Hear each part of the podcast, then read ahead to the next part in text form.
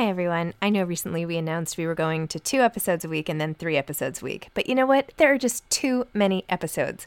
So we are going to back to five episodes a week. Still a reduction from seven, but there were just too many interviews scheduled, and I didn't want to make all the authors wait for too long. So I hope you can keep up with me. Listen to one a week as you're on your way to work, or on your way home, or putting your kids to bed, or whatever it is you're doing. Moms don't have time to read books now, five times a week. Life is full of what ifs, some awesome, like what if AI could fold your laundry? And some, well, less awesome, like what if you have unexpected medical costs? United Healthcare can help get you covered with Health Protector Guard fixed indemnity insurance plans. They supplement your primary plan to help you manage out of pocket costs. No deductibles, no enrollment periods, and especially no more what ifs. Visit uh1.com to find the Health Protector Guard plan for you. Hey, it's Ryan Reynolds, and I'm here with Keith, co star of my upcoming film, If, only in theaters, May 17th. Do you want to tell people the big news?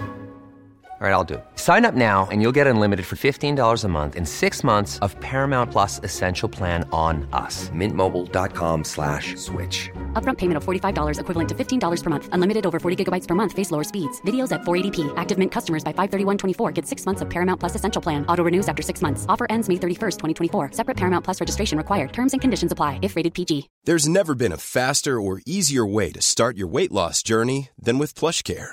PlushCare accepts most insurance plans and gives you online access to board-certified physicians who can prescribe FDA-approved weight loss medications like Wegovy and Zepbound for those who qualify. Take charge of your health and speak with a board-certified physician about a weight loss plan that's right for you. Get started today at plushcare.com slash weight loss. That's plushcare.com slash weight loss. plushcare.com slash weight loss. Hi, I'm Zibby Owens, and you're listening to the award winning podcast, Moms Don't Have Time to Read Books. If you like this podcast, you will love my new anthology called Moms Don't Have Time to Have Kids. Check it out, and you'll hear from 49 authors about all sorts of things moms don't have time to do. All the authors have been on this podcast. Also, check out my TikTok at with Zibby and Tracy, my other podcast, Sex Talk with Zibby and Tracy. Check out Moms Don't Have Time to Write on Medium. And of course, my new publishing company called Zibby Books. And now back to our daily author interview site and a quick hello from some of my kids. Hi. Hi. Hello. Enjoy the show. Heather Morris is the author of Three Sisters, a novel. Heather is a native of New Zealand and now a resident in Australia.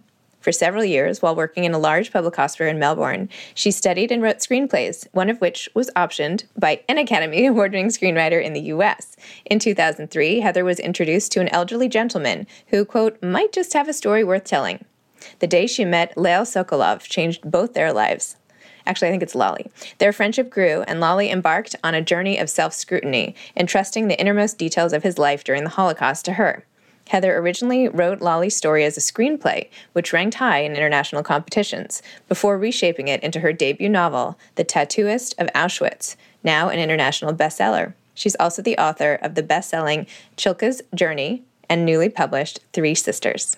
Welcome, Heather. Thank you so much for coming on Moms Don't Have Time to Read Books to discuss Three Sisters. You're very welcome. Thank you for the invite. And um, I'm happy to be talking to you actually from California, where oh. I the day before yesterday I arrived. Oh, well, enjoy. It's probably a lot warmer than it is in New York right now. So, so you obviously wrote The Tattooist of Auschwitz, which became this giant number one New York Times bestseller out in the world. Then Cilka's Journey. Did I pronounce that right? Cilka's Journey? Yes. Cilka's right. Journey. And now this is the third sort of in the trilogy of those called Three Sisters. And I watched the video on your website of, oh my gosh, now I'm blanking on her name. Yes, Livia. I watched Livia's video and couldn't believe it. So why don't you tell the story of how you discovered this story and how it led you to write this book? Well, the, the, the book found, the story found me. It's the way it works with me these days. Stories come to me. I was in South Africa and I was on a book tour for Cilka's Journey there. And I read early hours of the morning, I got back to my hotel room and read an email. that email was from Livia's son, one of the three sisters, Odie. And he'd written to me saying that he'd picked up a copy of The Tattooist of Auschwitz in Toronto, where he lives, and taken it to Israel. to visit his mom. Now, the thing you need to know is that the cover of the Tattooist of Auschwitz in Australia and in Canada is different to what it is in the United States. It's just a black background with two arms with tattooed numbers on them. He left that on his mother's coffee table, and she walked past, glanced down, and said to him, That must be about Lali and Gita. And when he said, How could you possibly know that?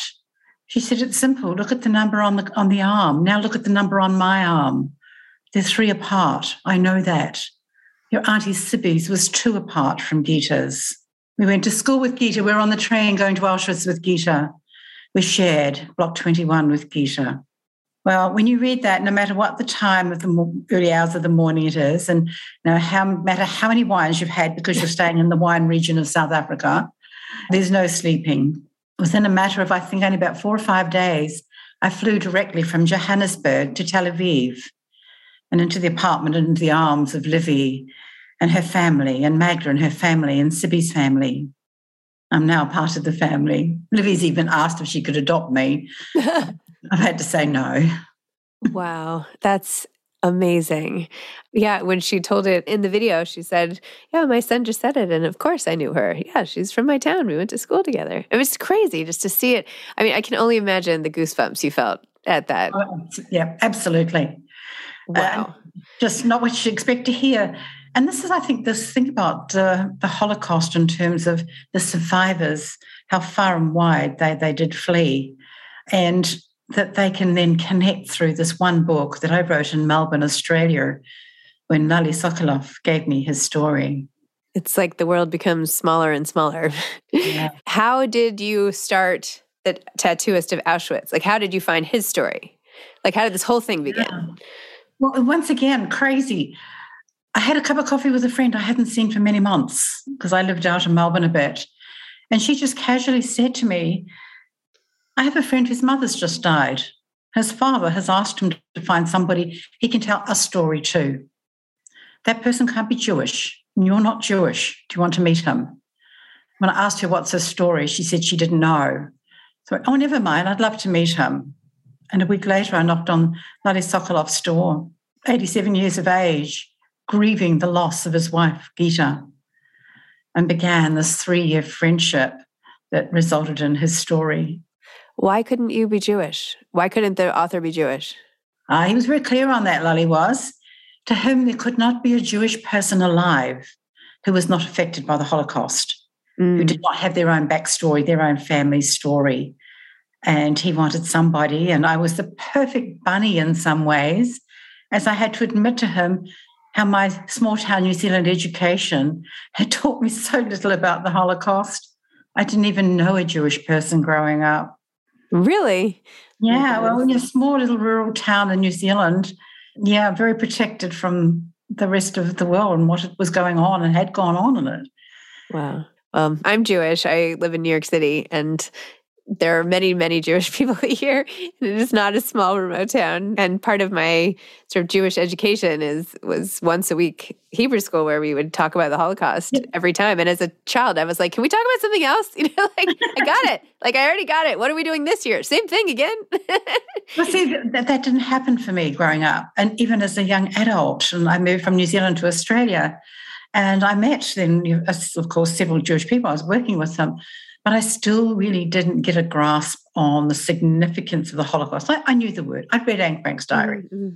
but to then meet somebody living history, Lali was, Livy and Magda, who I've spent now time with and been uh, lucky to be able to get in and out of Israel prior to the pandemic. And of course, it's keeping me away right now. Because uh, Livy and Magda are both still alive. They're 96 and 98. And I'm desperate to get back to them. Oh my goodness.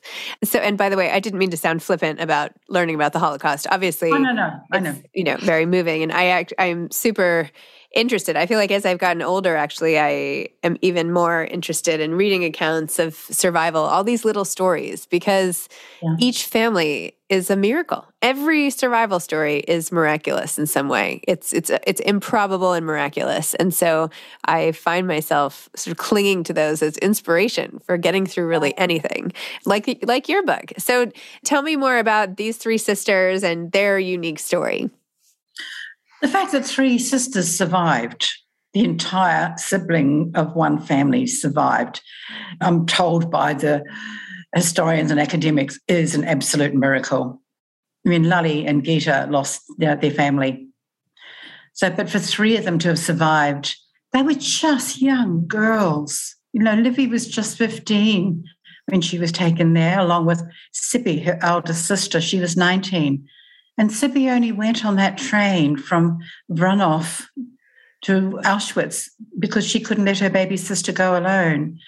So the story, folks, is told in the initial stages in two different narratives of two of the sisters together traveling and their existence for two and a half years in Auschwitz Birkenau, while Magda, the middle sister, is back in Slovakia with her mother and grandfather.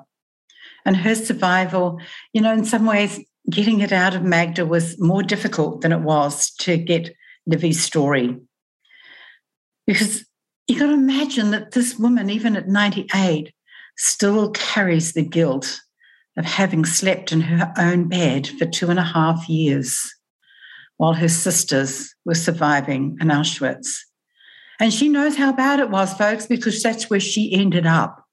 So it's not like she couldn't picture or in any way have to try and uh, imagine what it was like from their telling. She ended up there two and a half years later. And then together, they survived a death march. The death march and you only get a snippet of it. There's way much more to their Death March survival, which is going to be coming out shortly. And it's coming out because after 77 years, Magda's family have found a diary, a diary that Magda wrote in real time on that death march. In the back of the book, there's one little extract of it. We only found that diary as the book was about to go to the printers. Oh my gosh. So we now have this incredible document, some 77, 78 pages, handwritten, beautiful Slovakian handwriting of Magda, the date, the time, the police as they were running on this death march. Germans, Russians, who's threatening them this day. So to survive that again, a miracle, where so many didn't. And it wasn't days or weeks, it was months. I know exactly because of that diary the date that they ran from the Nazis. It was the 30th of April. They were taken on that death march on the 18th of January. Wow. So it, it was significant. But then to get back to Slovakia and once again to be not accepted, to be a second class citizen.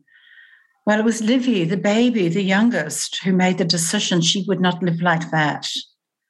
You know, the only good thing that happened to the sisters when they went back to Slovakia, Cibi met a man, fell in love, and had a baby boy. The one of the six children born to the sisters, born in Slovakia, Kari. So Livy said, No, we're going, and persuaded Magda to go with her and train in the forests in Czech Republic and was Czechoslovakia then. I've got to try and remember the timelines when these countries change from Czechoslovakia to Czech Republic to Slovakia. But to then be smuggled through the, the length of Slovakia, which, you know, thankfully is not a very big country.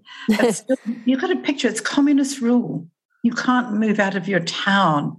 And so for this group of young people to be smuggled through that country into Romania, again, communist controlled, smuggled through there, and to get to the Black Sea and step foot on a boat and step off that boat on the 28th of February 1949 in Haifa in Israel. And it's at that pivotal moment in time when the, station, the nation state of Israel has been created. So, what I'm delighted about in telling this story is now sharing with readers what it was like for young people to be in that country, in that state, as, as it was being created and developed. Not through the eyes of the politicians and the United Nations and the other folks who they say they created the state. And I won't make comment on the right and the wrong of one state being created at the expense of another. But the girl's survival there is again simple but extraordinary. that Livy worked for the first first president of the state of Israel, Chaim Weizmann, and befriended him, and the first first lady. And if you've seen in the back the photos, the wedding photo of Livy and Ziggy, and that third person in that photo is Vera Weizmann, the first first lady of Israel. Such was their friendship. Wow. So the story, which there's once again, there's way much more to it too, of the maid and the president. Phenomenal.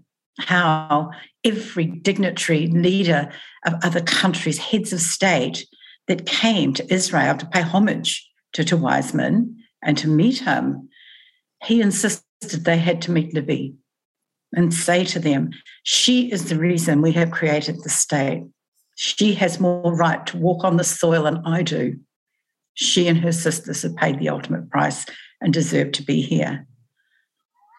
And they had to meet her and acknowledge her for being a representative, I suppose you could say, of all those young people who fled to Israel. The, Ben Gurion, the prime minister, the first prime minister, whenever he came to the house, which was every week because Weizmann was actually quite sick and never left his home for uh, until he died. He actually died while still president in the home. And Ben Gurion, the prime minister, had to visit him every week. And Ben Gurion would immediately seek out Livy and he would kiss the numbers on her hand and hear Livy sort of joke about, you think my numbers would be all gone by now because Ben Gurion would kiss them away so many times. So that, folks, is the story of these three amazing sisters. They each had two children, Cibi, two boys, Magda, two girls, and Livy, a boy and a girl. And today, four generations are the legacy of their survival, their victory. Wow. Oh my gosh. Heather, you are just a master storyteller. I could just sit here and listen to you all day. I mean, and I know you write that way too from your book, but just even listening to you, I mean, wow. Look, I'm just so, so humbled to be telling these stories. I really am. And I, I don't say that lightly and glibly, that they trust me to tell their stories is a huge thing. Mm-hmm. You know, okay, Lally got to know me over, you know, three years. I was with him up until two hours before he died, knowing he would not see the sun come up the next day. He met my family. He knew my family. He flirted with my daughter shamelessly. um, he was part of my family. But for these sisters, and but not only Livy and Magda, Cibi died, by the way, in 2014, so I haven't met her. But you know, I've got her story not only from her sisters, but from her two sons but also, both Cibi and Livy made Shoah tapes. And so I've been able to sit and not listen to Cibi's tape, watch her, and having read the translation, because I, I don't speak Hebrew. And so I have her story from her mouth. Why write it as fiction?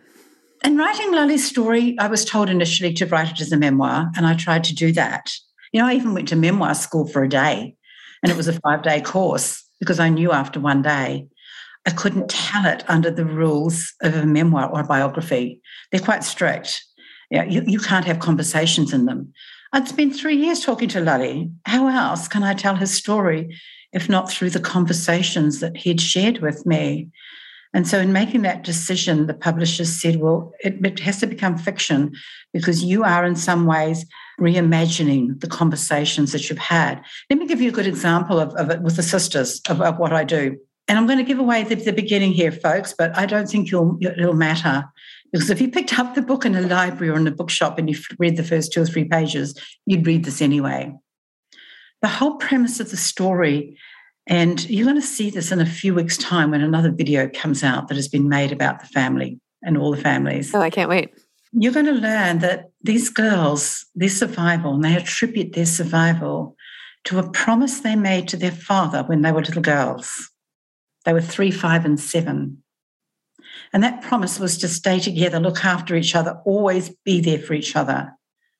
And here's the spoiler their father died the next day. So I know that. They've told me that. And their whole life has all been about remember the promise to Papa. That's what they remind each other of. Now, I'm told this by the girls, Livy and Magda. I call them the girls. I know, okay, so, and then, yeah, like I say, nearly 100. they tell me that. And then I said to them, What do you remember? How much do you remember about the, the promise? Other than the fact that you've remembered it all your life, what were the circumstances? And Livy tried to say something, and Magda looked at her and he went, You were three. You don't remember it at all. You just remember us because we reminded you every day of your life. And there's this lovely banter that goes on between these two beautiful sisters. And Magda said to me, You know, I can't remember the details. And I go, Okay, it doesn't matter. And then I said to them, Okay, tell me about your home in, in Slovakia, in Vranov. And because they left there then as teenagers, the same home, both of them start telling me, well, the, the house, we had one bedroom and we slept, shared that with mama. And their grandfather, who came to live with them after their father died, they joked and said, he lived in a broom closet, Livy's saying. He just, poor grandfather, he slept in the broom closet. I said, was it really a broom closet? And she said, well, no, but it was so small it should have been. Oh, okay. And then they describe a tiny little kitchen area and, and with two chairs for the grandmother and the grandfather to sit in and a table. And that's pretty much it. And I go, okay, I've now got a visual of the home they lived in. But then Magda piped up with, Remember the oleander tree out in the backyard, Livy? And she said, Of course. And Magda said, Every year that oleander tree wanted to die, and Mama wouldn't let it. Now, that's the memory that this teenage girl has, has. Of course, it really was a matter of every winter the tree dying off. But to Magda, even now at 98, that tree was wanting to die, and her mother brought it back to life and wouldn't let it. And, and, and Livy piped in and she said, and, and the gate and the back fence that was never fixed. And it used to bang when the wind blew, and it scared me at night. So when you're sitting with these women well into their 90s, and that's their memory, well, my job now is to tell you about the promise to their father, and I get to decide where to set it. So I reimagined and set it in the, out in the backyard with their father around the oleander tree. Oh. So that's why it's fiction, because we don't know for a fact that's where they that conversation happened. And so everything, well, the majority of my stories, of course, they tell me the vignette, they tell me what happened. And I, through research of what, yeah, the makeup of Auschwitz Birkenau, researching the death marches and where they were and how they were, I can reimagine and put the girls into it. For that reason, publishers say it's fiction. You should celebrate yourself every day, but some days you should celebrate with jewelry. Whether you want to commemorate an unforgettable moment or just bring some added sparkle to your collection, Blue Nile can offer you expert guidance and a wide assortment of jewelry of the highest quality at the best price. Go to BlueNile.com today and experience the ease and convenience of shopping Blue Nile, the original online jeweler since 1999. That's BlueNile.com. BlueNile.com. Hey, it's Paige DeSorbo from Giggly Squad. High quality fashion without the price tag? Say hello to Quince. I'm snagging high end essentials like cozy cashmere sweaters, sleek leather jackets, fine jewelry, and so much more. With Quince being 50 to 80% less than similar brands. And they partner with factories that prioritize safe, ethical, and responsible manufacturing. I love that. Luxury quality within reach. Go to quince.com slash style to get free shipping and 365 day returns on your next order. Quince.com slash style. I'm Sandra, and I'm just the professional your small business was looking for. But you didn't hire me because you didn't use LinkedIn jobs. LinkedIn has professionals you can't find anywhere else, including those who aren't actively looking for a new job, but might be open to the perfect role, like me. In a given month, over 70% of LinkedIn users don't visit other leading job sites. So if you're not looking on LinkedIn, you'll miss out on great candidates like Sandra. Start hiring professionals like a professional. Post your free job on linkedin.com/people today. Wow, what a story. And you told that scene beautifully. And and the father was was this true too that he died of the bullet that was lodged in from the yeah. first war? Yeah. Oh my gosh. It had caused them problems for years. Yeah. It quite debilitating. And, and a doctor in Košice, which is the nearest sort of large town to, to Vranov, it persuaded him that he could operate and remove it. And he never made it off the table. After all this work that you've done so far and that clearly you're still right in the middle of doing, what does it inspire you to do. Now, now, that you know all this right you you came from a position of not knowing that much about the holocaust other than you know broad strokes Anne Frank and now you're deep in it. And like the, the ultimate researcher really of the entire thing. And and of course our last survivors are are on their you know are elderly at this point. So do you feel a big responsibility at this? I mean you're sharing obviously the stories far and wide in your fiction but I don't know, above and beyond that, do you are you getting involved in Jewish organizations or is there like do you feel this now ownership to some extent of you know do you know what I'm trying to say? Oh look, I do. Very clear. They may be my books, they're never my stories.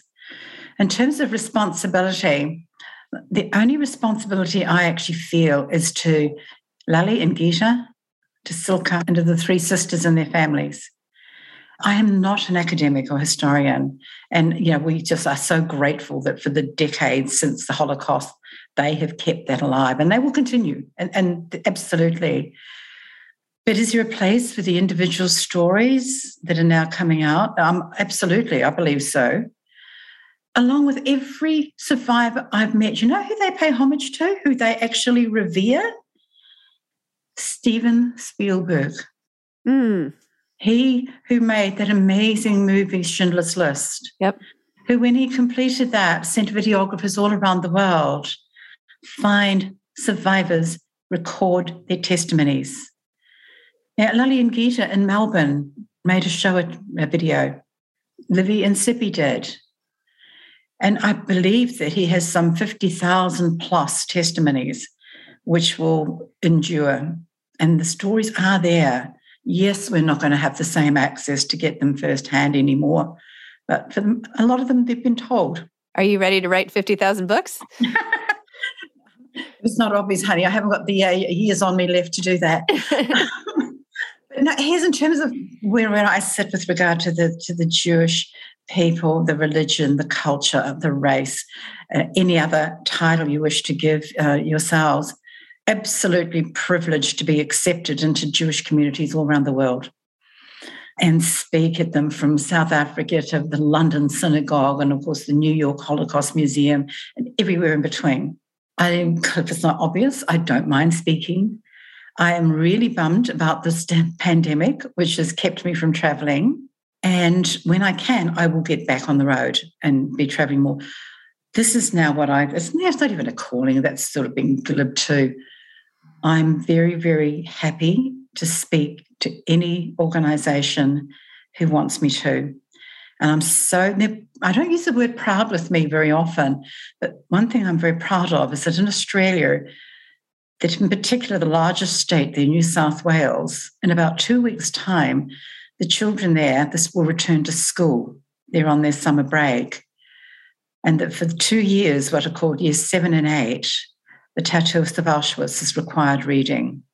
Oh. So, and there are many schools in Australia already, and in the UK and in New Zealand, that book is on the curriculum. And I speak to schools. I used to go and do a lot in person. Of course, it's now Zooming.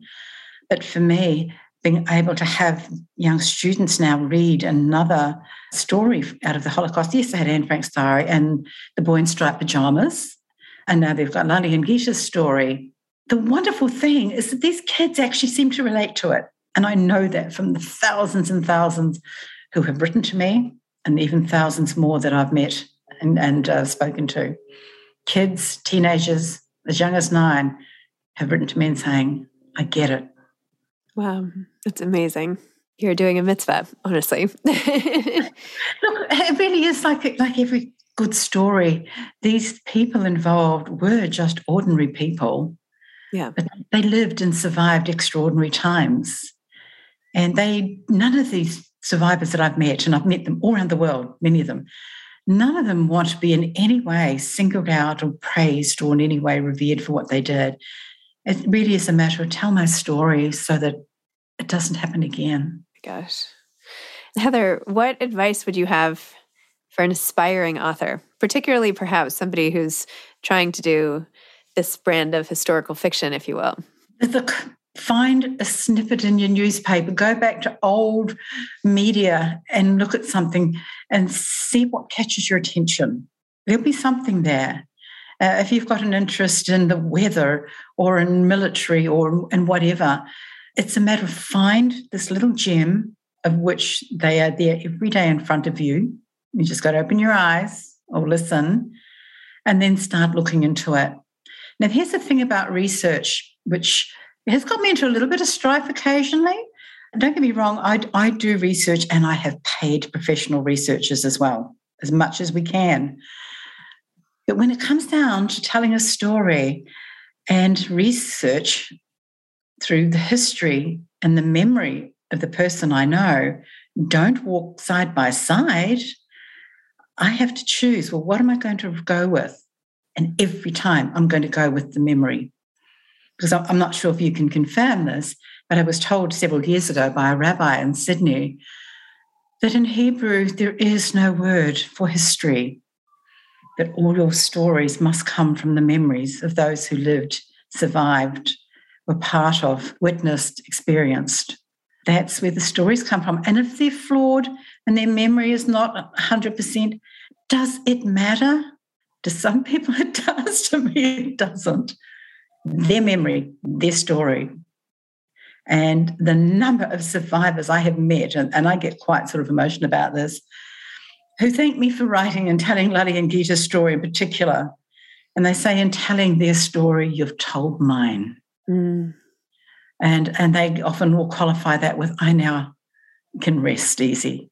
I now don't have to keep trying to persuade others to remember. Wow. Well, Heather, wow. Thank you. Thank you for talking to me. Thank you on behalf of all of the listeners who are hearing your story and the stories that you're pulling out and shining light on that could have just as easily been forgotten and instead are going to change lives. So it's really yeah. powerful work that you do and really meaningful. And it's just amazing to hear it right from you. So thank you.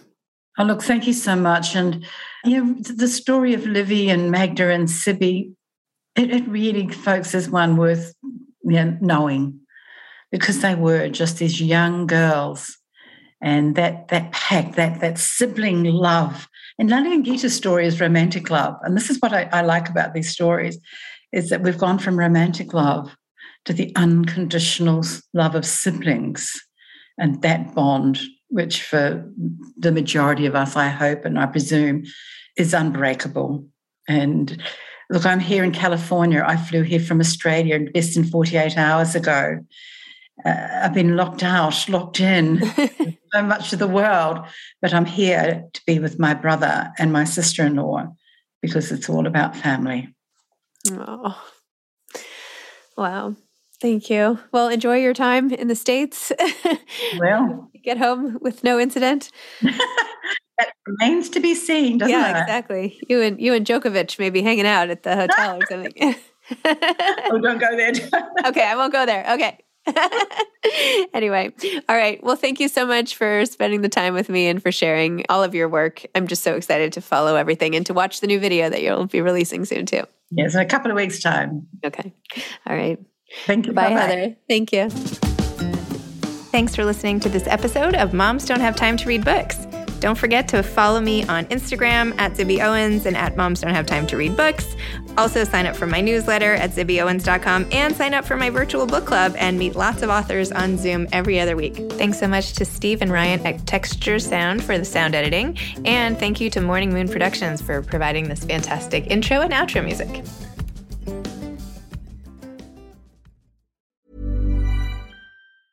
Even when we're on a budget, we still deserve nice things. Quince is a place to scoop up stunning high end goods for 50 to 80% less than similar brands. They have buttery soft cashmere sweaters starting at $50, luxurious Italian leather bags, and so much more.